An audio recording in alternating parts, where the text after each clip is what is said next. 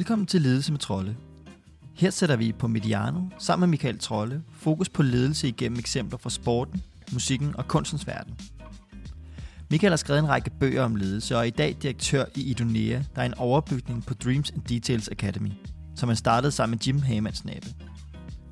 Derudover har han undervist en række af sportens markante trænere som Kasper Julemand, Thomas Frank og Kenneth Heiner Møller. Han har også i en årrække været landstræner, sportschef og direktør i Volleyball Danmark. Mit navn er Anton Mærkød. Jeg er redaktør på serien og vil sammen med Michael Trolle i en række kapitler kigge på ledelse med et afsæt i hans erfaringer og viden. Vi regner med, at vi laver ca. 15 afsnit i serien. God fornøjelse. Før vi går i gang med del 2 af 2 i serien om, hvordan man bygger et landsholdshus, har vi en servicemeddelelse. Ledelse med Trolle vil over de næste fire afsnit flytte fra Mediano. I fremtiden vil vi være at finde på en ny ledelseskanal, der tager det bedste fra Medianos filosofi om at gå bredt og dybt og anvende det på alt om ledelse. Mere om det senere i sagen. Nu til dagens kapitel. I del 1 beskrev vi, hvorfor vi har et landshold, og hvordan man bygger et landsholdshus. Så hvis du ikke har hørt del 1 endnu, så anbefaler vi, at du gør det, før du hører videre her. I del 2 vil vi træde ind i landsholdshuset og trække på Michaels erfaringer som tidligere landsholdstræner til at vise, hvilke spillere, der bliver inviteret indenfor i huset, hvordan landsholdshuset ser ud indenfra, og til sidst, hvad det er for en unik ledelsesrolle at skabe et landshold. Vi starter med en ungdomslandsholdsspiller, der går ind på Michaels kontor, der dengang var landstræner, og spørger om, hvordan han kan komme til at bo i landsholdshuset. Jeg nævnte det jo lidt tidligere, det her med, med, med den, den her ungdomslandsholdsspiller, som, som mødte op på mit kontor i Brøndby og sagde, Michael, jeg vil gerne tale med dig tre timer om, hvordan man bliver landsholdsspiller. øh, altså, hvordan kommer jeg til at bo i det hus? Det er min store drøm, ikke? Og det kunne man jo aldrig sige nej til. Altså, fordi det er jo det er på en eller anden måde også derfor, det er der. Og det, man, jeg tror, man skal forstå, det er, at det her landsholdshus, det består jo af, af, som vi har talt om også, mange interessenter. Så nogle gange, så ser man måske ikke alle rummene i huset. Og, øh, og nogle gange, så tror man, at det, der foregår i de rum, det er så også virkeligheden. Og, og der plejer jeg altid at sige til folk, at man skal huske, at sådan nogle huse, de kan godt nogle gange have nogle kældre med nogle bestemte rum. Og det er nede i kælderrummene, at den rigtige forståelse af, hvad der foregår, øh, rent faktisk bliver tydeligt.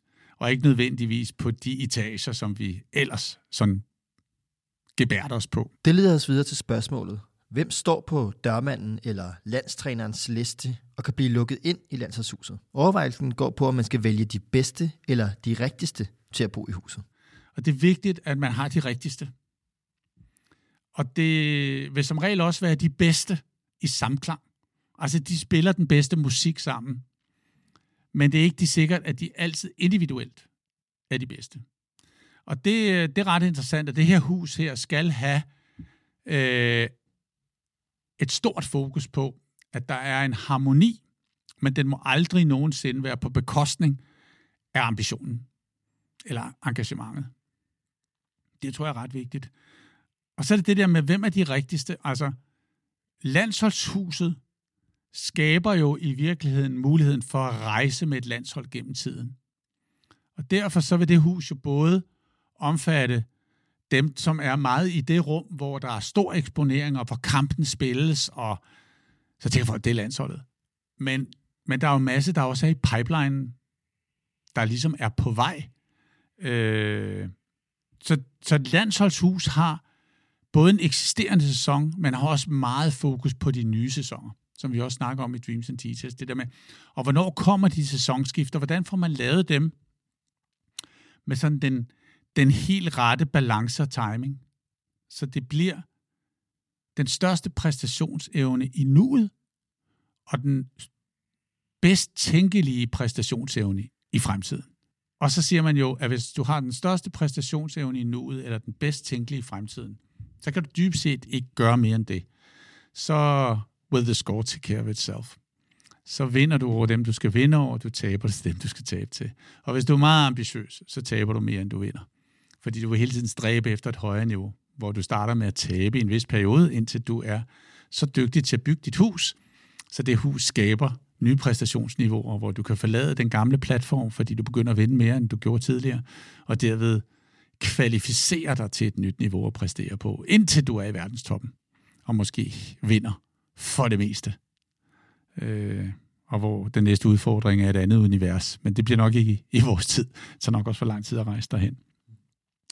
Og så kan man sige, altså, øh, altså hvad er vigtigt for en spiller, før de ligesom siger ja til at være en del af det her hus? Hvad, hvad betyder noget for en spiller? Når du nu får invitationen, så tænker man jo tit, også fordi at man, man måske er landstræner og tænker, ej, det er helt fantastisk, det her hus, jeg har bygget, og alle har lyst til at være med, og det kan jeg ikke sige nej til. Og, øh, og det har jo helt noget at gøre med, hvor de er på deres personlige rejse.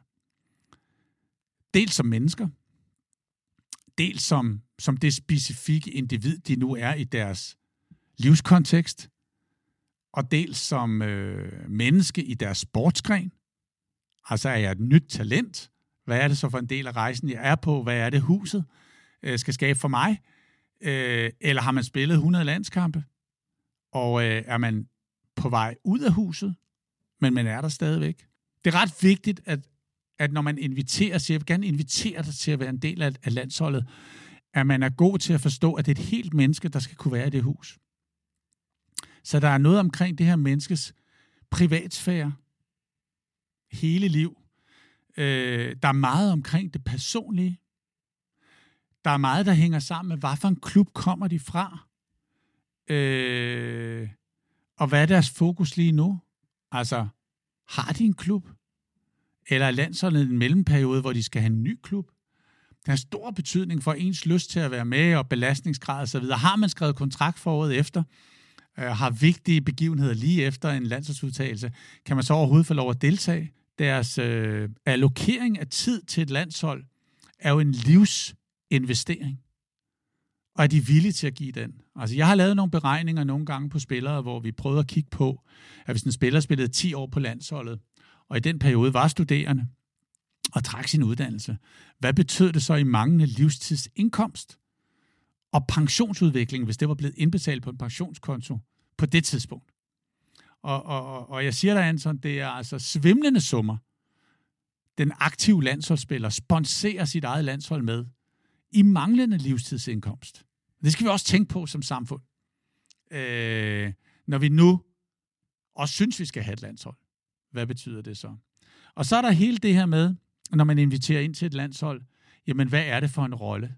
Altså når jeg ringede til nogle af vores, jeg ringede altid til nogle af de mest markante spillere til at starte med, og sagde til Axel Jakobsen måske, som var, og stadigvæk spiller på herrelandsholdet, men også spillede under den første periode, hvor jeg havde herrelandsholdet, rigtig, rigtig dygtig i den kåret til årets hæver i, i Grækenland sidste år. Så, så det første, han jo spørger om, det er, hvad for en rolle tiltænker du mig, Michael? Sådan indirekte, uden at sige det. Er jeg stadigvæk førstevalget på hæverpositionen, fordi jeg har altså spillet i 15 år på det landshold? Og hvem er der i øvrigt? Altså, skal jeg bare spille sammen med alle de unge? Eller, eller kommer Christian også? Og er Simon der? Og hvordan ser det hele ud? Det siger han ikke. Men jeg ved godt, at jeg er nødt til at signalere, at den rolle, han inviteres ind til, den skal han kende i forhold til nogle af de her ting. Så det er altid noget, men det er mig, der siger det. Nu skal du høre, jeg har tænkt, Axel, hvad kunne du godt tænke dig? Coacher sig frem imod det, men dog også alligevel siger, hvad man selv har tænkt sig. Og det danner baggrunden for, om de tænker, nu kan jeg have, jeg kan skabe en historiefortælling om mig selv i det her landsholdshus og på det her landshold, som gør, at jeg fortsat kan være elsket. Så det her, det vil jeg gerne. Og det, det skal man huske, at, at den dialog med en hver spiller er jo næsten helt specifikt koblet til samtalen med den landsholdsspiller. Og du tager det, første gang, du inviterer talent ind, siger du det ikke, men du siger, vi har jo god tid, og du er lige kommet med, og super flot, hvis du bliver udtaget til blandt de 14. Øh, men der går nok noget tid, før du står på banen, Øh, men det bliver super spændende at udvikle, og hold op et stort potentiale, du har. Og alt sammen er altid troværdigt, ellers vil man aldrig sige det. Øh, så der er ikke en eller anden øh, manipulationssamtale, øh, øh, samtale, man er i gang med. Fordi at det er det, der skaber lysten til at være der. Nemlig, at min rolle er kalibreret med en historiefortælling om min identitet, som gør, at jeg kan være i det i den periode, hvor jeg er i huset. Og, øh, og, og det vil understøtte mit selvbillede, min selvtillid og andres muligheder for at se det på den rette måde, og derved være agtværdig, værdig til at blive agtet, og være elskværdig, værdig til at blive elsket. Øh, og det er det, der er helt sådan grundlaget. Og det skal man altså, det skal man forstå, når man har de her samtaler med spillerne. Og nogle gange ender det jo så med, at nogle af de her øh, ting, vi har talt om nu her, ikke går op i en højere enhed. Og derved må de sige nej til invitationen.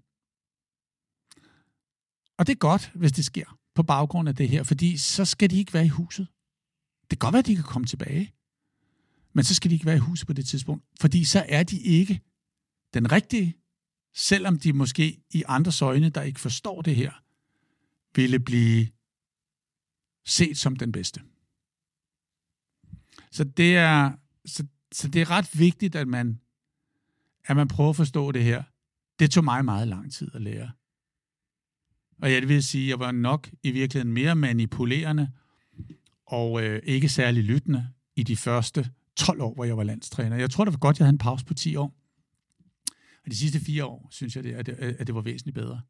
Til gengæld, så var der en fordel ved det andet.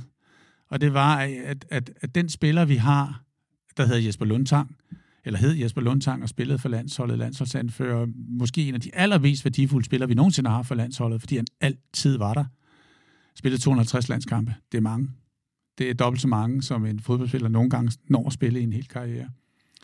Og han sagde, Michael, en af dine helt store styrker var, at det var aldrig til diskussion, når man skulle spille.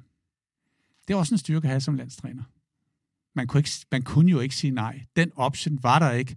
Du talte altid kun om, hvordan det ville blive at spille på landsholdet, og ikke om jeg ville eller ej.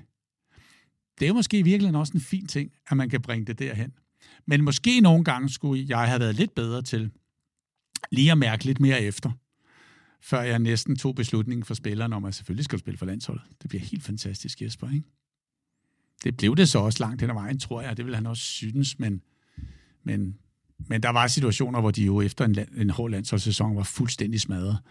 Øh, og det var ikke det var ikke de første, de tænkte på efter en hård sæson i Frankrig i 10 måneder at komme hjem og træne to til tre gange om dagen med landsholdet.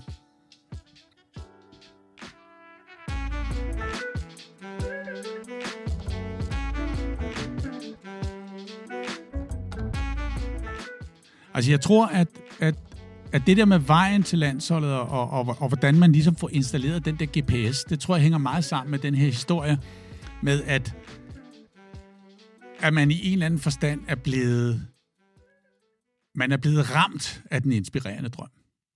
Og det sker jo som oftest for os mennesker, når vi mærker, at, at der er kimen af en mulighed. Så det der med at, plante et, et landsholdsfrø i en spiller, er meget vigtigt. Øh, og derfor øh, er det også ret vigtigt, at man har meget stor respekt for de talentudviklingsmiljøer, man har i en sportsgren. Og de klubber, der gør et kæmpe stort stykke arbejde. Hvis jeg kigger tilbage i dag, så burde jeg som landstræner have været i tættere dialog med klubberne. Men jeg var i en lang periode selv klubtræner, så jeg havde sådan set meget god fornemmelse af, hvad der foregik. Fordi den første periode, hvor jeg var landstræner, var jeg både klubtræner og landstræner parallelt. Der er nogle kæmpe fordele ved. Men idrætspolitisk også nogle ulemper i forhold til udtalelsesprocesser osv. Det er faktisk meget hårdere at være en spiller, der kommer fra en landstræners egen klub, og så blive udtaget end fra en anden klub. Man tror, det er omvendt, men det er, fordi man mistænker landstrænerne for at være nogle bæster, som er inhabile i en udtalelsesproces. Faktisk er man jo aldrig det. Man er altid øh, fagligt seriøs og vil gerne have, at alle kan se, at det, man gør, er rigtigt. Øh, og derfor så vil man også helst have, at, at, at tager man en med fra egen klub, så skal det i hvert fald være fuldstændig indiskutabelt, at vedkommende skal på. Ikke? Og da jeg trænede min egen søn Peter, øh, da han spillede på landsholdet de sidste fire år, øh, var det også en, en kæmpe belastning for Peter at spille med trolde på ryggen.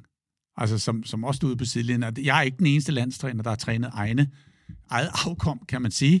Øh, det, det sker faktisk rigtig mange steder øh, ude i den internationale verden, men det ligger et kæmpe, kæmpe pres på den pågældende spiller. Så, så, så, så det der med vejen og frøet og kimen er vigtigt at plante. betyder ret meget. Altså det er faktisk skræmmende, hvor mange elitespillere, der kommer til at være dygtige i en idrætsgren, som deres forældre har dyrket. Og så tænker man altid, at ah, det er fordi forældrene de har pæset dem osv. Jo, der har været talt formentlig meget volleyball i mange landsholdsspilleres hjem. Ikke alle, men mange landsholdsspilleres hjem. Og hvis vi tror på, at mennesket er drevet af anerkendelse og kærlighed, så er det ikke øh, underligt at afkomme i hjem, hvor der tales meget om noget, som betyder meget for forældrene, er noget, som børnene tilstræber at blive en del af, uden at det i øvrigt er noget, som nogen tænker over. Det kan også være, at det faktisk bliver nedtonet. Men indirekte vil børnene føle sig tiltrykket af, man kunne kalde det den kærlighedsmagnet, der ligger i at være dygtig til noget, som ens forældre kærer sig omkring. Ser du i alle verdener, at det er en, et, et, et, et, et, et sådan øh, adfærdsmæssigt biologisk faktum, at det er sådan. Det, der var kunsten med et landshold, det er jo, at det er jo langt fra de fleste steder, hvor du kan plante, øh, kan man sige, frø og kim til landsholdet på den måde. Det skal plantes andre steder. Også for dem, som måske ikke har en, kommer fra øh, sociale vilkår, øh, forældre, øh, eksistentielle sammenhænge, hvor det er meget nemt for dem. De skal også have muligheden. Og derfor er det her med talentudviklingsmiljøerne og, øh, og klubberne meget, meget vigtigt, fordi at hvis det ikke fungerer for folk, så, øh, så dør det frø. Så vandes det jo ikke, det spiger ikke.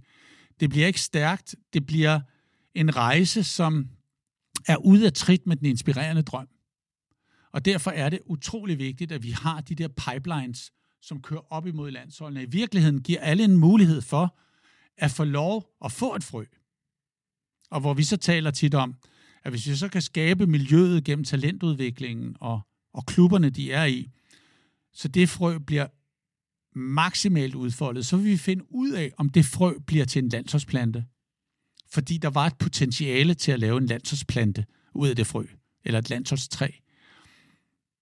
Men det ved vi jo ikke altid, når vi planter frøet. Så det vigtigste er, at landsholdet i og for sig kærer sig omkring, at der bliver sået altid, og der bliver vandet og dyrket.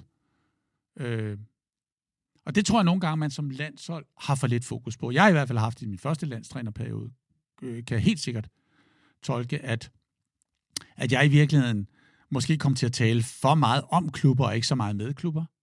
Eller kom til at tale om andre trænere, og ikke så meget med de trænere, øh, som ikke lige var inde omkring landsholdene. Jeg tror, jeg kunne have gjort meget mere.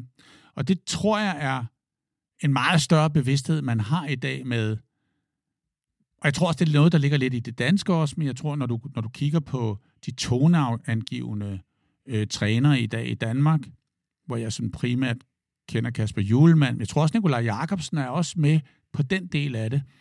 Øh, jeg ved stensikkert, at, at Thomas Frank, selvom han er i en klub nu, øh, var helt opmærksom på det, fordi han jo havde sin, sin store trænerudvikling grundlæggende i starten som, som ungdomslandsholdstræner i DBU. Ikke? Så det tror jeg er ret vigtigt. At, at, at det er ligesom vejen til landsholdet. Det er det her med, vi sår, og vi udvikler, vi gøder, og det hele er drevet af den her ambition og inspirerende drøm. Ikke? Øhm, det, det, det tror jeg er ret vigtigt. Og så det er det der med udtalelsesprocessen. Hvordan er vi sikre på, at vi så finder dem på vejen? Altså få sat dem på vejen, på sporet. Jeg tror, det er ret vigtigt, at man hele tiden tager det her udgangspunkt i, hvor er de henne? Meget apropos den snak, vi havde omkring, hvordan coacher man den til ligesom at, at forstå, hvor de er, så de kan sige ja til landsholdshuset. Ikke? Det er den samme proces i forhold til at få dem på landsholdssporet, kan man sige. Altså, hvor er de på deres GPS? Hvad er det for nogle vejvalg, der ligger? Hvordan får vi placeret dem rigtigt? Og derfor har man som landstræner jo et meget, meget, meget større ansvar, end bare for de spillere, der ender i den eksisterende sæson i landsholdshuset, eller der er en del af de sæsonskift, vi er på vej hen imod, har faktisk sagt det stor øh, forpligtelse også i forhold til alle de spor, øh, der leder op mod landsholdet. Og der er vi, der er vi begunstiget i dag af, at, at, at vi kan dele mange data. Man kan se enormt meget. Man kan nemt kommunikere med folk.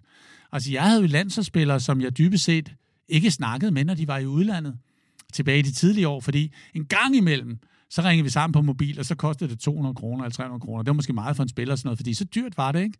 Og ellers så snakkede man ikke ofte. I, i dag, der laver du bare en, et Zoom-kald, og så snakker du med, med, øh, med Mads nede i Verona, og så en af vores helt dygtige spillere, der spiller i A i Italien. Nå, men hvordan gik det i sidste kamp, og så videre, ikke? Og så er det op at køre. Og så ved, hvor, ved du, hvor de er. Og se, i særdeleshed også med unge spillere, som du måske har haft inde til en tryout eller noget, så kan du have en løbende dialog, og faktisk lidt være sådan en, en ekstern rådgiver og coach fra dem. Nogle gange også lidt et helle, fordi at, at der er ikke alt det her klubmæssige i spil. Så det der med at tale med en landstræner i sæsonen, kan nogle gange være rart. Når de så kommer ind på landsholdet, så er man træner for dem. Og så er der selvfølgelig en magtdistance eller et magtulighed. Men nogle gange i en coaching-snak omkring deres klub, øh, kan landstræneren spille en rolle. Jeg synes, det er ret vigtigt, at man har et, et, et meget stærkt netværk af trænere, som, som hjælper en til at se den der pipeline og forstå deres GPS. Øh, og der kan være rådgivere. Øh, det tror jeg er ret vigtigt.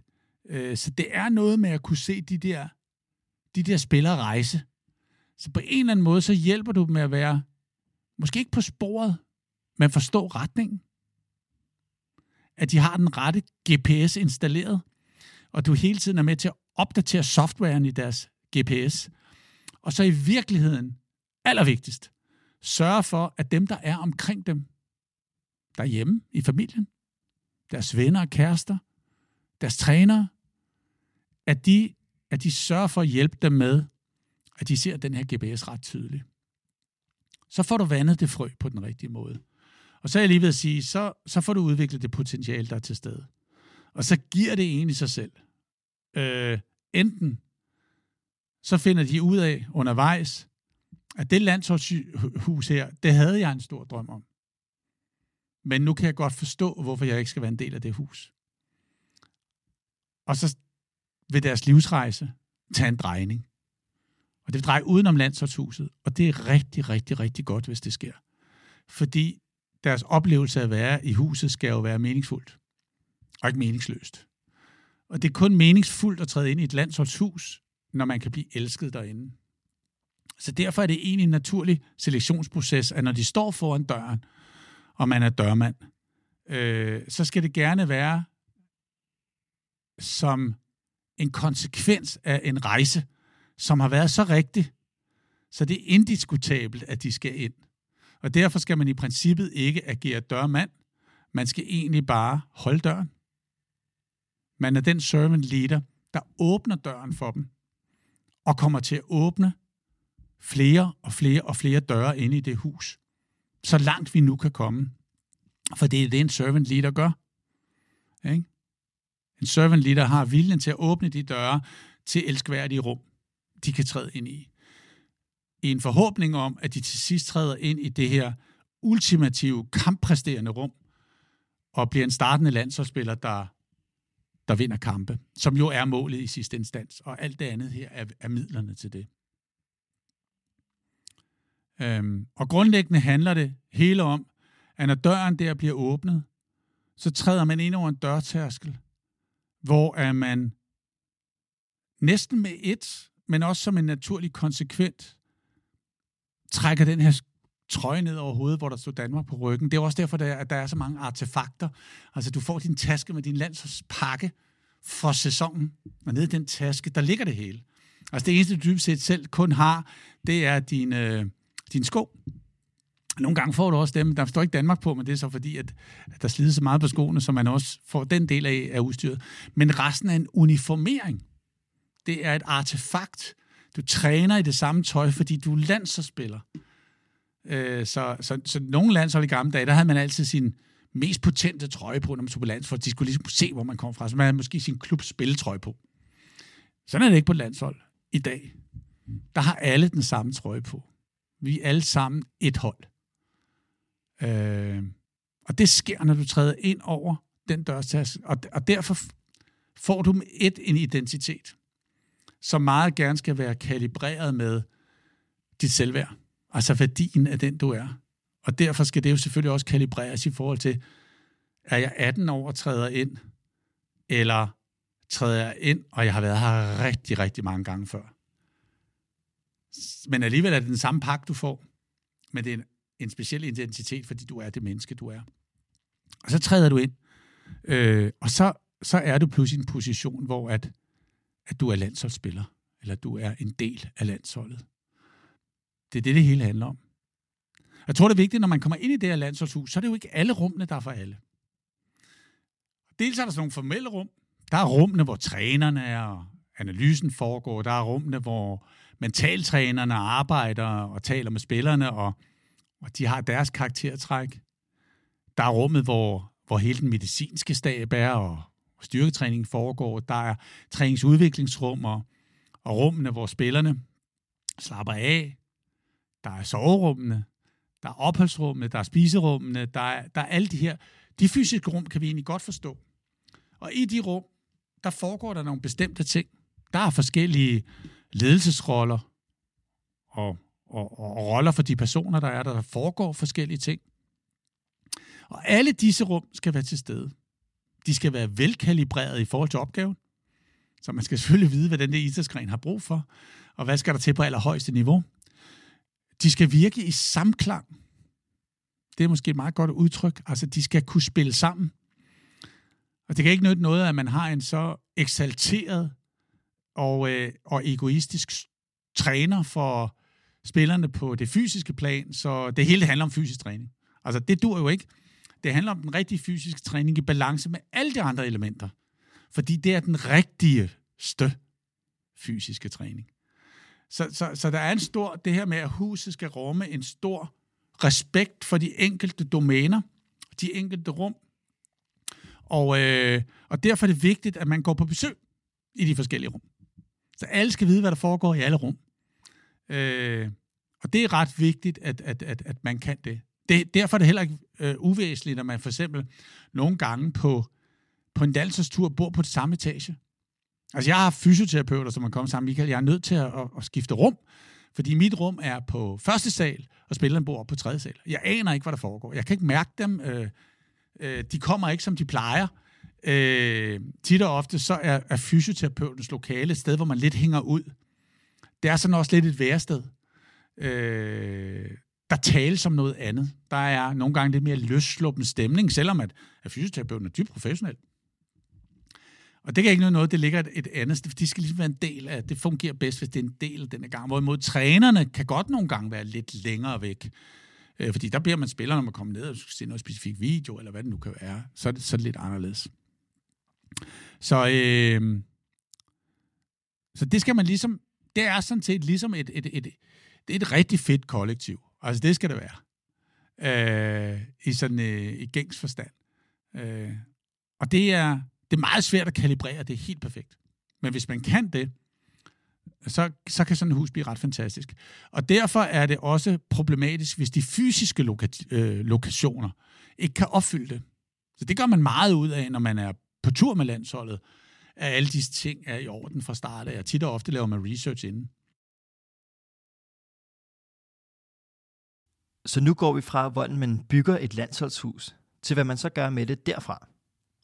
Typisk vil den første mission for et landshold være at kvalificere sig til en slutrunde. Og den proces består blandt andet af en holddannelse, en masse træning og til sidst de afgørende detaljer i kampen.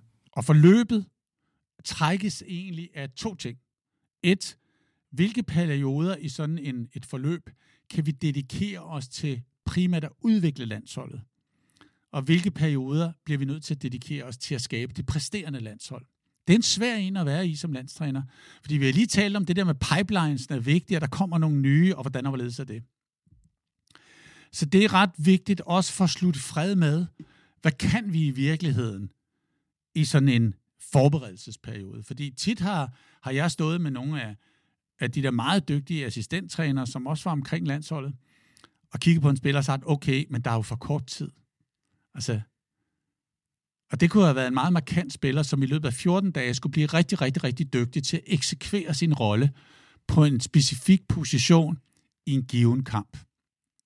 Men det betød jo ikke, at den anden spiller, der var udtaget på den samme position, ikke kunne være et udviklingsforløb samtidig, fordi vedkommende ikke var udset til at være starter, men måske først skulle overtage den plads om halvandet eller to år.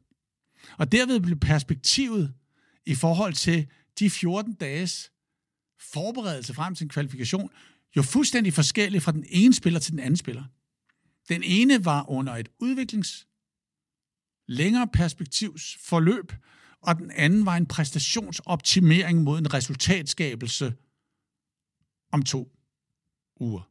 Og det kunne godt være svært også for spillerne selvfølgelig nogle gange at forstå, hvad handlede det her lige om. Hvilket kunne betyde, hvad der er ret vigtigt i et landshold i øvrigt, at når man laver modeltræninger, altså hvor vi simulerer kampen, spiller 6 mod 6, nogle gange bruger vi nogle anderledes tællesystemer, hvor tællesystemer nogle gange accentuerer det fokus, du gerne vil have i træningerne, det vil sige, at du vil gerne træne noget specielt. Så laver du nogle tællesystemer, hvor du kun kan vinde point ved at lave det, der er vigtigt, som du gerne vil træne. Øh, så kunne det selvfølgelig være svært for en spiller nogle gange at forstå, hvorfor står jeg hele tiden på B-siden? Hvorfor er jeg ikke på A-siden? på et landshold er der altid en A- og en B-side. Vi taler aldrig om det. Men, men, men det er meget tydeligt. Det er ret vigtigt nogle gange, at man ikke tror, at man kan lave et godt landshold ved at lade spillerne udkonkurrere hinanden i et forberedelsesforløb. De skal gøre hinanden bedre sammen, fordi de deler på nogle roller. Og de rollebesætninger skal være på plads, når vi konkurrerer. Men når du samtidig gerne vil have unge spillere og nye talenter på en plads i en pipeline, hvor de kan overtage andres, så er det ikke altid hensigtsmæssigt at bare have to, der præsterer og kæmper mod hinanden. Der kan den rollefordeling, den unge, den gamle, nogle gange være en rigtig god ting. Men det kan selvfølgelig være svært for de to spillere i forløbet at forstå, hvorfor er den ene altid på A-siden, og hvorfor den anden altid på B-siden. Jo, fordi ham på A-siden skal have maksimal spilletid med A-sidens spilfordeler. Fordi de har kun 14 dage til at optimere det, de kan til det højeste niveau for at hjælpe Danmark med at vinde. Hvis vi begynder at lege udvikling med dem og pille dem fra hinanden på 14 dage osv., så, så kan det være, at de slet ikke kan finde det niveau. Men over på den anden side, kan vi mere tage en risiko og sige, dig vil vi også gerne udvikle på, på lidt længere sigt. Og det kan vi, fordi på den anden side, fordi der har vi en større frihedsgrad til at arbejde med din udvikling. Problemstillingen er selvfølgelig, hvis du pludselig rammer en skade, eller du står i en kamp, hvor der er stor mulighed for, at du er nødt til at lave et skift. Og det er klart, den fornemmelse har du også nogle gange. Så hvis du har en fornemmelse af, at den her spiller på A-siden, i løbet af de 14 dage der, måske ikke helt kommer ind på det niveau, så skal din præstationsudvikling jo sikre, at den anden på B-siden kan tage positionen og hjælpe i kampen. Og derfor kan det godt være, at du ikke skal have en helt uerfaren over på den anden plads. Det er meget, meget spændende at lege med de holddynamikker og få det på plads. Øh, du sender signaler til dine spillere om, at, at, at i de her øh, funktionelle træninger skifter du dem øh, måske bare en enkelt på hver sin side af nettet, og derved ved du, at du er runners op til nogle positioner, og du kan måske godt, og du vender dig til at komme ind på A-siden, ligesom du vil gøre i en kamp, og finde din plads der og blive hjulpet. Øh, du affinder dig også med at blive skiftet ud fra A-siden, og måske komme tilbage i en kamp. Altså alle disse dynamikker er at spille i det rum. Og, og det er det hele præstationsforberedelsen går på, Udover alt det formelle omkring at bringe folk i fysisk form, mentalt det rigtige sted hen, som også har noget med det her at gøre. Men dybest set handler det om at få deres roller kalibreret på kort og lang sigt, til at vi kan tage alle dem, der er inde i landsholdshuset, og sætte dem ind i arenaen, tage halvdelen af holdet og sætte ned i udskiftningszonen, den resterende del af holdet ind på banen i de bedst tænkelige roller, sætte et landsholdsteam op af ledere og scouts omkring dem, som servant leaders, der så meget som overhovedet muligt understøtter, at de inden for halvanden time kan forløse det maksimale potentiale. Jeg tænker også, det er spændende det her, det er, hvordan det kan være så effektivt, at det er usagt, de her mekanismer. Ja, det, og det er et godt spørgsmål. Jeg vil så også sige, at nogle gange er det ikke helt usagt, men det er også et spørgsmål om nogle gange, øh, at, at gøre det synligt, men ikke tale det ihjel. Problemet er også nogle gange, at det, at det ikke talte her nogle gange er stærkere i sit signal og nemmere at håndtere, end hvis det bliver kommunikeret med ord, og derved skal oversættes i en eller anden kontekst øh, sammenhæng, hvor man prøver at forstå, hvad er det egentlig, der bliver sagt. Det, der er ret vigtigt, det er den kan man sige, instant feedback, eller den dialog, der er omkring at kalibrere de signaler.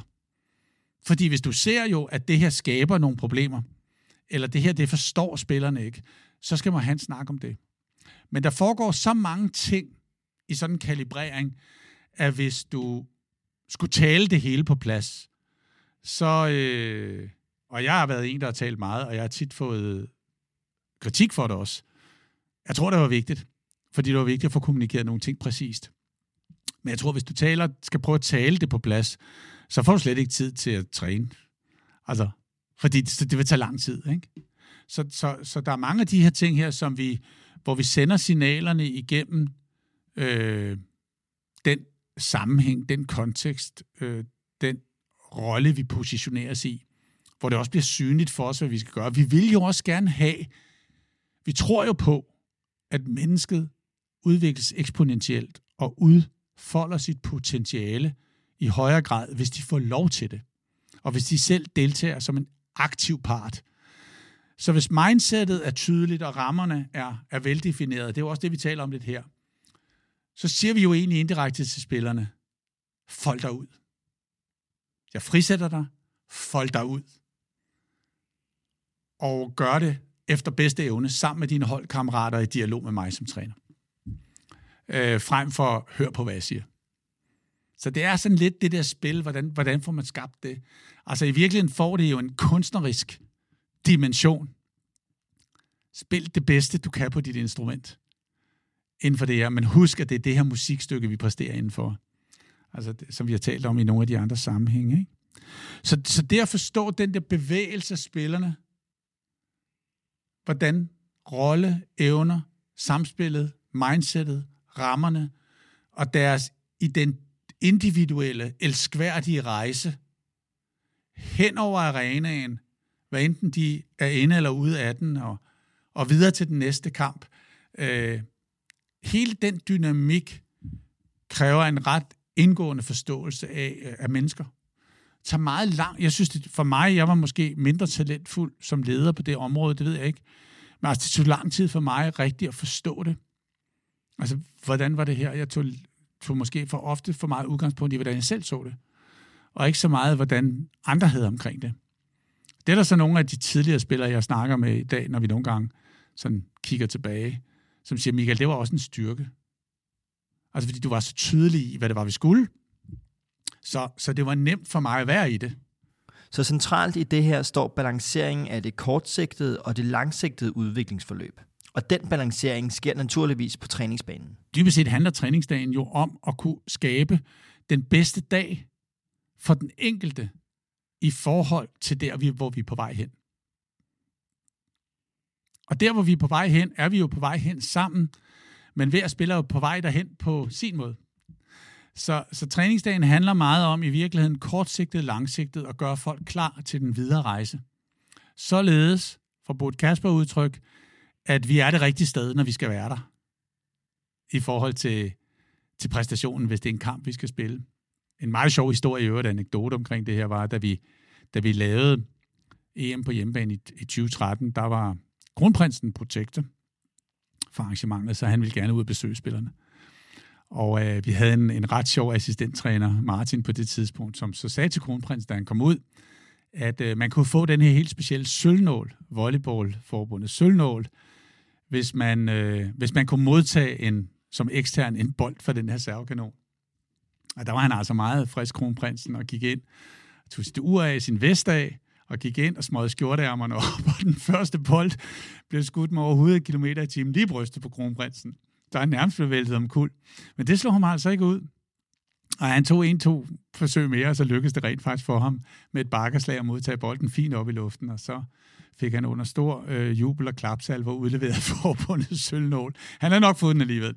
Men, øh, men det var så meget sjovt. Altså, så han kom virkelig i maskinen, kan man sige. Og sådan vil hele det der formiddagsrum være gearet, koblet med fysisk træning. Der vil være fysioterapeuter, der tager sig af spilleren osv. Og så spiser man en meget stor frokost for at få alle depoterne på plads. Og så hviler man meget om eftermiddagen, og der kan være meget mentalt og taktisk arbejde i de eftermiddage der. Men spilleren skal også have mulighed for at lukke helt af. Øh, så der har man øh, jo det her, der hedder øh, Data Volley, som er det her fantastiske Business Intelligence System, som øh, optager alle kampe, kan optage alle træninger. Altså, og under træninger har vi også nogle gange radarkanoner på, så vi kan måle, hvor, hvor hårdt de server. Fordi hvis de server en bestemt terrortype, og den ikke er hård nok, Så, så der er meget teknologi involveret. Og det her øh, data volley, det har, har de her scouts og nøgler til, og spillerne kan faktisk få tilgang til det også, og, og videoer, så de kan se alle sekvenser fra træning og kamp, og bruge det som et supplement i deres træningsudvikling. Og samtidig kan der være koblet mentaltrænere på også, som jo taler med dem om alt det her, der foregår, som vi taler om, som spillerne kan have øh, øh, behov for at tale med nogen om, som både kan have noget at gøre med rejsen, de er på som landsholdsspiller, men også bare kan have noget at gøre med at finde det rette, kan man sige, det rette sted at være, også mentalitetsmæssigt og mindsetmæssigt i forhold til opbygning af det rette spændingsniveau frem mod kamp osv., som er enormt individuelt. Og derfor skal der arbejdes en del med det. Altså, der er nogle spillere, der skal være helt op og rulle og køre, og der er nogle, der skal være meget afslappet under kampen, for rent faktisk at kunne øh, præstere bedst muligt. Det foregår i de der rum, også i huset, som vi taler om. Der er forskellige steder, hvor du går ind. Og så som oftest om aftenen, omkring klokken 5, hvis det er optimalt, der vil man træne to og en halv time, hvor, hvor meget af det enten kan være kortvarigt nogle af de samme rutiner som om formdagen, nogle småspil, hvor man kommer i gang, og så vil man have nogle fokusområder, man gerne vil træne på, som man så accentuerer i den holdtræning, øh, og hvor man samtidig bruger det til at spille holdet på plads. Altså få det samspil imellem den kerne af spillere, som i virkeligheden er dem, du tror på som træner, nok bliver dem, som kommer til at udgøre kernen i det hold, der skal præstere i den kamp, du skal afvikle. Sådan vil, vil, vil de rum være, med variationer på alt det, vi har talt om. Vil de komme dag efter dag efter dag. Og indimellem vil man så i sådan nogle meget lange perioder give dem en enkelt fridag. Og indimellem vil der være alternative ting, der er puttet ind, som gør det, som også gør, at der er nogle afbræk, betyder meget for, for spillere. Nogle af spillerne er ret gode til det. Axel Jakobsen, som har argentinsk herkomst, spiller på det der landshold, jamen så er det ham, der laver grillbøffer en aften, øh, og så tager man et eller andet sted hen og gør det. Fordi det synes jeg, når man kommer fra Argentina, så skal man i hvert fald en gang eller to gange om året have gode bøffer med landsholdet, ikke? og så får de de der afbræk, og det kan man sagtens få flettet ind i det. Øh, andre ting, vi gjorde, var, at vi frem for at have dem i Iddernes hus i Brøndby, faktisk i mange år, mens jeg var landstræner, lejede store lejligheder til dem i København, hvor de så i virkeligheden bare var sig selv, når vi ikke var ude i Brøndby. Så de havde ligesom deres egne kollektiver, hvor de kunne trække sig tilbage, og hvor trænerne ikke hele tiden var en del af det også. Ikke? Så, der var det, så de mere boede sammen som næsten som et hold. Det virkede ret godt.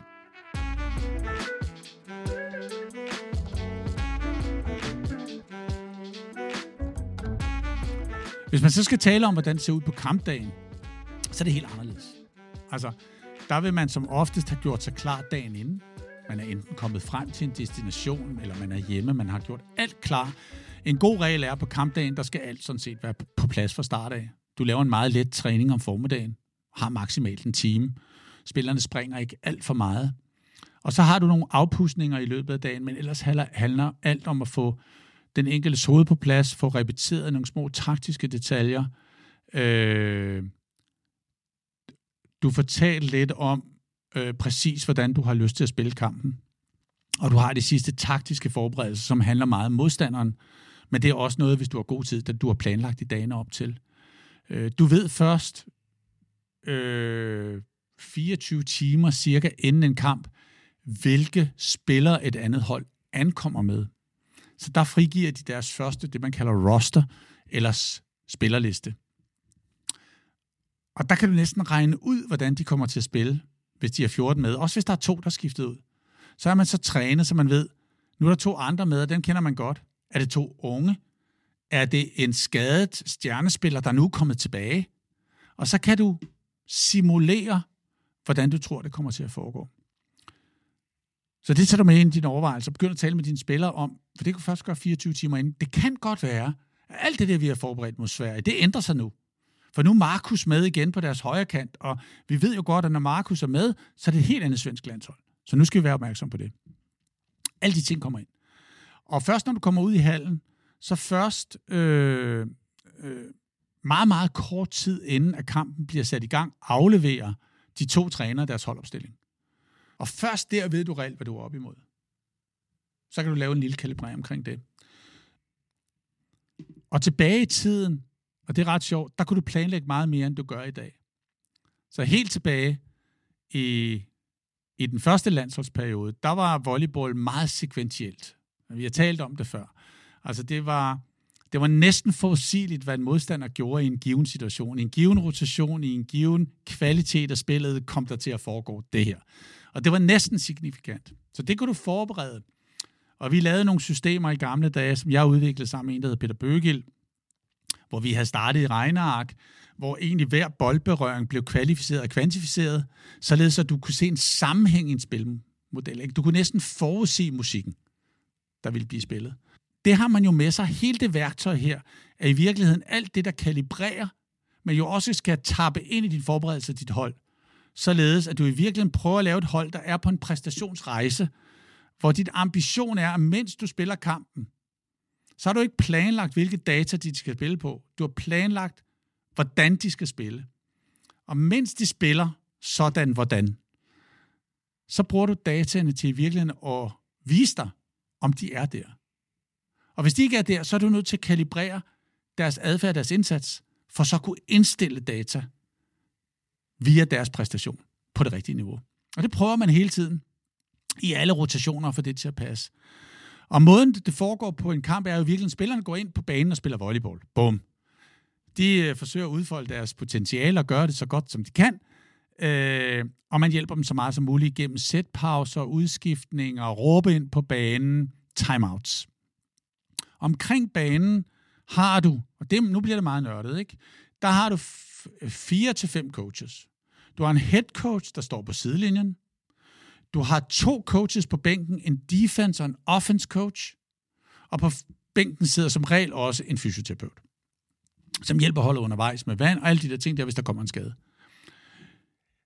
Nede bag ved banen, der sidder din scout, altså Francesco Leni hos mig, og så sidder der en endline scout også, som også er en del af coaching-teamet, som har delay video, fra bagsiden af, eller fra bagkanten af spillet, altså ser spillet fra baglinjen, som med 20-30 sekunders delay kan se bolden en gang til.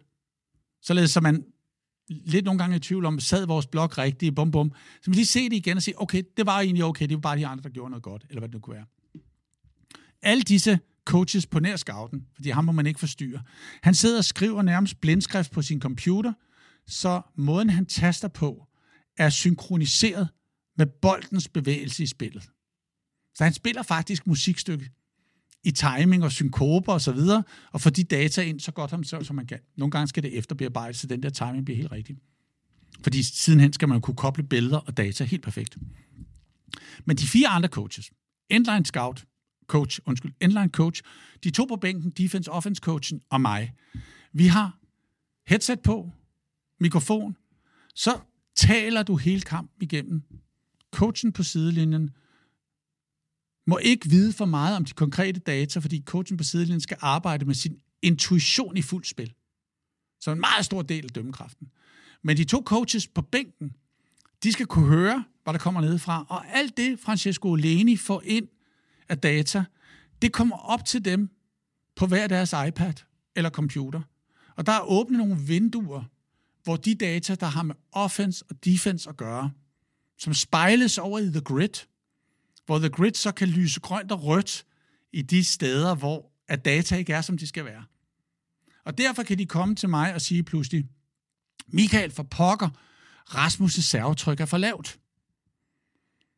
Og det får jeg måske bare at vide. Så kigger jeg ind på kampen, og så tænker jeg, hvor nervøs er Rasmus? Øh, kan jeg sige til ham nu, når han går ned og server, bare tryk til den, Rasmus. Eller skaber det en for stor chance for, at han fejler? Eller skal jeg sige, kom nu Rasmus, sæt den nu bare i spil. Og hvor er vi i kampen? Er det en bold, hvor de andre føler sig presset, fordi vi har set bold? Det er min afgørelse. Det prøver jeg at bringe over til Rasmus. Spillerne må ikke have headsets på. Det er nok også meget godt, så de vil blive trætte at høre på deres træner. Men det er, det er bare detaljer at, at invitere ind til, hvor, hvor komplekst det kamprum er. Og der forsøger man jo så på halvanden time at få præstationen til at blive rigtig. Således at den dybest set skaber det, vi talte om i en af de aller, aller første udsendelser, vi lavede. Momentum, vil vi kalde det. Eller et winning window. Så længe som overhovedet muligt. Fordi volleyball, der skal du have momentum rimelig lang tid igennem en kamp, for at vinde nok point. Hvorimod fodbold kan du faktisk nogle gange jo være hammerne pressende. Jeg husker det første mål, tror jeg, mod Belgien til EM, ikke? hvor vi scorer inden for meget kort tid, fordi vi presser dem helt vildt i starten, uden de måske lige vidste. Og så kan du score, og så kan du måske forsvare dig hjem. Det kan du ikke i en volleyballkamp. Så det er lidt anderledes. Ikke? Så det, det er kampdagen. Og så efterfølgende, altid i omklædningsrummet. Der er jeg begået den fejl, at jeg for lidt gik i omklædningsrummet, når vi havde vundet. Fordi i virkeligheden handler det måske om at blive enige om, hvad der gik godt, og lidt mindre grad, hvad der ikke gik så godt. Øh, der tror jeg nogle gange, at nogle af de evalueringer har handlet for meget om, specielt der var yngre træner, om hvad der ikke gik godt, og ikke så meget om, hvad der gik godt. Men debriefing er altså meget vigtigt, at få lukket døren til kamprummet. Gå ind i huset igen, ind i alle de andre rum, og brug dem bedst muligt til at åbne døren til det nye kamprum. Ja, noget, noget af det, jeg tænkte om lige om konkret, det der med at gå ind i omklædningsrummet lige efter kampsituationen. Hvor meget kan man sige der, hvor meget er følelser?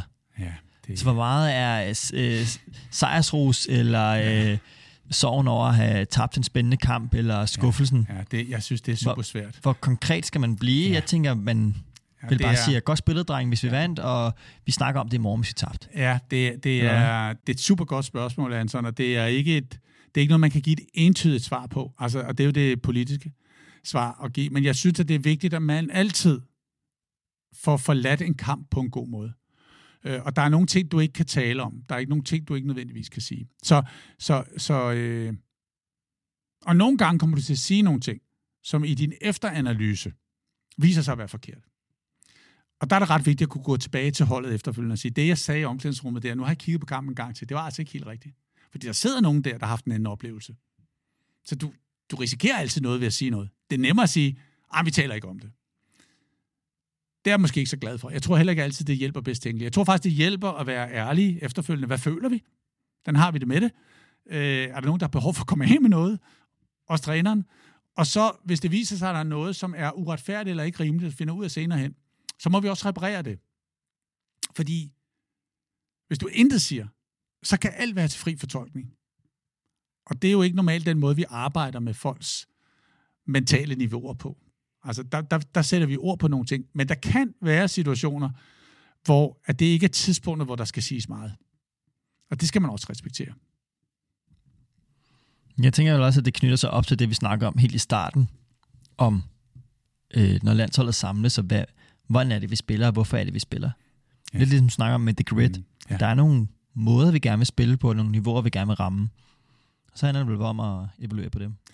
Det er nemlig det, der er meget vigtigt, ikke? og det er derfor, at, at jeg synes, at eftersnakken jo handler om, hvad er det for en drøm og en ambition, vi har? Hvad er det for nogle forventninger, vi har stillet op til det her præstationsrum? Og derfor synes jeg, at det var en fejl af mig nogle gange, i hvert fald sige, når vi vandt, så var der ikke noget at snakke om. Og når vi tabte, så havde vi et problem, ikke? Øh, fordi det var jo i virkeligheden at fokusere på det forkerte, hvis det var det, der skete. Vi skulle i virkeligheden have snakket om, om, om den præstation, vi leverede, var opnået i forhold til det, vi var blevet enige om, vi gerne ville. Det skete så i andre sammenhæng. Og det er derfor, jeg også nogle gange har nævnt den der historie der, hvor jeg faktisk nogle gange, efter at vi har vundet kampe, har forladt et omklædningsrum og haft en ret alvorlig snak med mit hold om, at det her var ikke helt i orden. For netop at tydeliggøre, at det er præstationen, vi evaluerer på. Fordi det er det, der er det, der skaber resultatet. Men resultatet er alene en konsekvens af det, set i en kontekst, hvor der er en modstander involveret. Ikke? Og derfor giver det meget, meget mere mening at tale om præstationen. Også selvom vi måske har tabt. Også forladen omklædningsrummet afklaret, fordi vi havde spillet en fantastisk kamp. De andre var bare en tand bedre. Øh, og det måtte vi så tilbage i landsholdshuset og gøre noget ved, nemlig ved at øve os endnu mere. Så næste gang vi mødte dem, så ville den præstation, vi kunne iscenesætte og tale om og opfylde, være nok til at vinde kampen.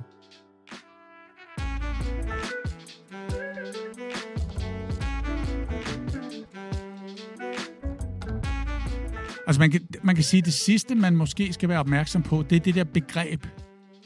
Ledelse, lederskab, lederne. Hvem, hvem er egentlig de personer i et landshold. Og vi har talt om de mange andre udsendelser. Det er ikke kun træneren. Altså, jeg har lige snakket om, hvordan det er under en kamp. Der er altså rigtig mange ledere, både inde på banen, og der er også mange udenom. Og det er forskellige roller, og vi har stor respekt for, for disse menneskers rolle, kompetence inden for den givende rolle, og mulighed for at hjælpe og lede holdet. Så jeg synes stadigvæk, at vi må vende tilbage til, at den, den optimale ledelse, eller det lederskab, der skal være omkring sådan et landshold, skal være servicerende. Det skal det være, fordi at en servant leader, som i virkeligheden er i stand til at gøre det i en virtuos sammenhæng, ved i forhold til den kontekst, vi taler om, altså at det er et landshold, være den allerstærkeste rolle at være i, når vi både skal rejse med holdet igennem huset, ud mod nye præstationsarenaer, men også når vi er i de arenaer. Og hvorfor er det det? Det er det, fordi det kan to ting. For det første er det sandsynligvis den mest potente måde at udvikle mennesker på. Og det har vi brug for i den kontekst her. Og måske er det også den mest næstekærlige måde at være leder på i den kontekst her. Som ikke bare handler om at være plisende, men også handler om at være konsekvent. Eller som, som Julemand også siger, kunne være både ambitiøs og generøs samtidig. Ikke? Og det tror jeg egentlig er vigtigt, at man, uanset hvilken ledelsesfunktion man end måtte have, head coach eller en anderledes del af staben, eller være nogle af de formelle eller uformelle ledere, vi har talt om også tidligere, der er på sådan nogle hold. Og hvor vi nogle gange gør det tydeligt ved at give dem ministerposter, eller hvad bokker man nu, folk nu finder på, øhm, at det i en eller anden forstand øh, forstås som lederskabet med disse forskellige ledelsesrum og ledelsespositioner sat i spil, men at de alle skal forstå, at de skal servicere holdet i en kontekst af det virtuose. Øh, og, øh, og i virkeligheden er det evnen til at, at oversætte det her i konteksten af det virtuose til, hvad betyder det personligt for mig i min ledelsesrolle. Og det her, det bliver vanvittigt tydeligt, når man læser specielt om, om tophold inden for sportens verden. Og er fuldstændig ligesådan i erhvervslivet. Fuldstændig ligesådan i kunstens verden, men mindre velbeskrevet. Men det er det samme. Og det var nogle af de ting, som Jim Hammond Snape og jeg fandt ud af, da vi skrev Dreams and Details, og skulle begynde at tale om lederskabet. At vi i virkeligheden måtte læne os og overgive os mere og mere og mere til det virtuose. Fordi det moderne lederskab også i andre domæner, specielt i erhvervslivet, også fordrer, at mennesker bliver meget, meget, meget dygtige, mens de er i en arbejdskontekst. Det er ikke en ressource. Det er et potentiale, der skal udvikles ret markant, helst eksponentielt. Og derfor er man selvfølgelig nødt til at have ledere, der kan understøtte det. Øh, det, der er det spændende i, i sådan nogle sportshold og landshold, er, at, at ledelse er, er, er dels komplekst, øh, og, øh, og dels foregår på mange forskellige niveauer. Det er sådan lidt to sider af samme sag. Så, så det er ret vigtigt i, i landshold, at du også har øh, service, servicerende ledere, som dog alligevel er rollemodeller for de unge. Der har vi jo haft landshold i gamle dage, også i dansk kultur, så dels i andre lande, hvor det var sådan noget med, hvor mange kampe havde man spillet, og havde man nu retten til, at de unge skulle bære ens taske, og nej, hvis man er stjernen, så tager man jo den tungeste rygsæk for sine holdkammerater, hvis det er nødvendigt, fordi man kan. Og man har ikke retten til at få den båret af nogen, der ikke kan bære den for at positionere sig selv eller have det nemmere. Så det der med at være en stjerne, det er jo ikke en ret, man har. Det er jo noget, der forpligter. Eller være en markant spiller. Øh, det synes jeg ser, det ser jeg meget, meget, meget, meget tydeligt øh, på de hold, jeg har haft stor succes med. Jeg ser det ekstremt tydeligt med det fodboldlandshold, man har lige nu, men også på andre hold, vi har. Så det er noget, der ligger i den moderne ledelsesforståelse, heldigvis, at det skal trækkes i den retning. Og det er derved, vi får de der dygtige, kan man sige, team-rollemodeller, også ledelsesmæssigt, men også det, man måske kunne kalde playmakers også, i en, en større forstand end bare den der nogle gange tekniske playmaker, som, som, som vi så taler om, ikke? I nogle sammenhæng.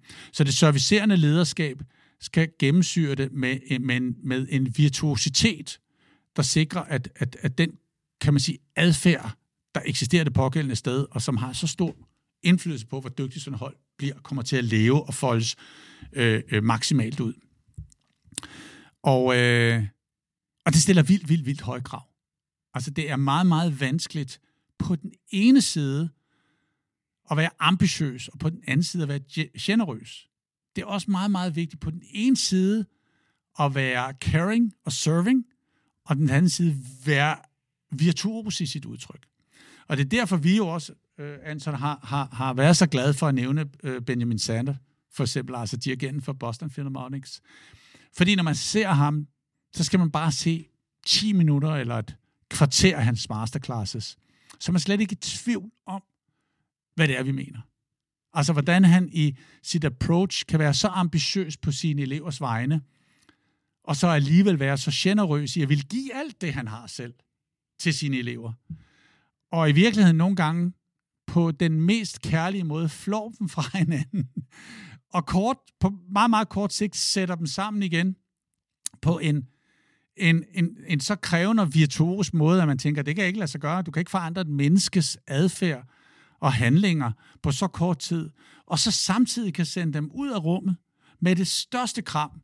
Og hvis du stikker en mikrofon op til vedkommende efterfølgende, så vil den person, der har været igennem den mølle, sige, det har været de, de bedste 30 minutter i mit udviklingsliv. Ikke alene som violinist eller som dirigent, men måske de 30 bedste minutter i mit liv.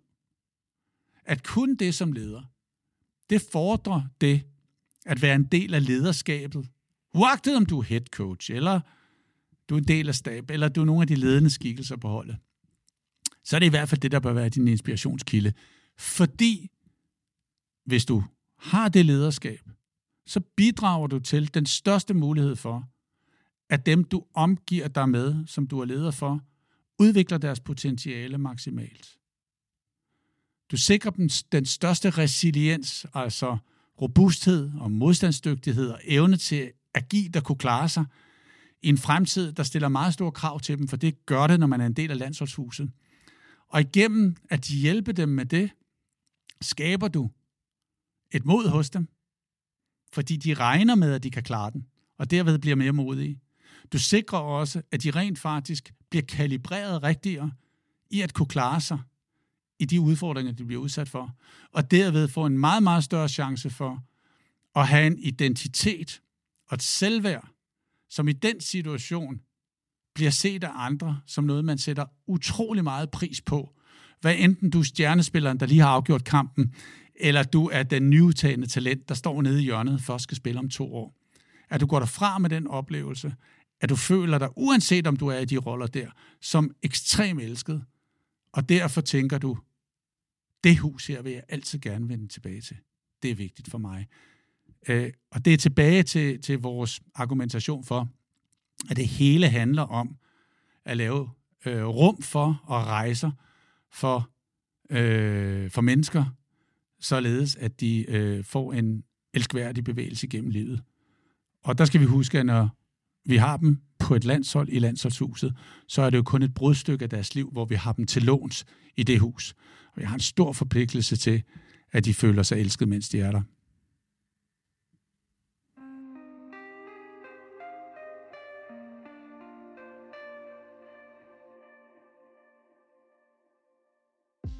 Du har lyttet til del 2 og dermed det sidste afsnit i miniserien om at bygge et landsholdshus. I serien har vi prøvet at give et dybdegående indblik i, hvordan og hvorfor man skaber et landshold. Vi håber, I kunne lide, hvad I hørte. Hvis du kunne, anbefaler vi, at du hører med i næste afsnit, hvor vi kan fortælle mere om, hvor vi flytter hen. På genhør.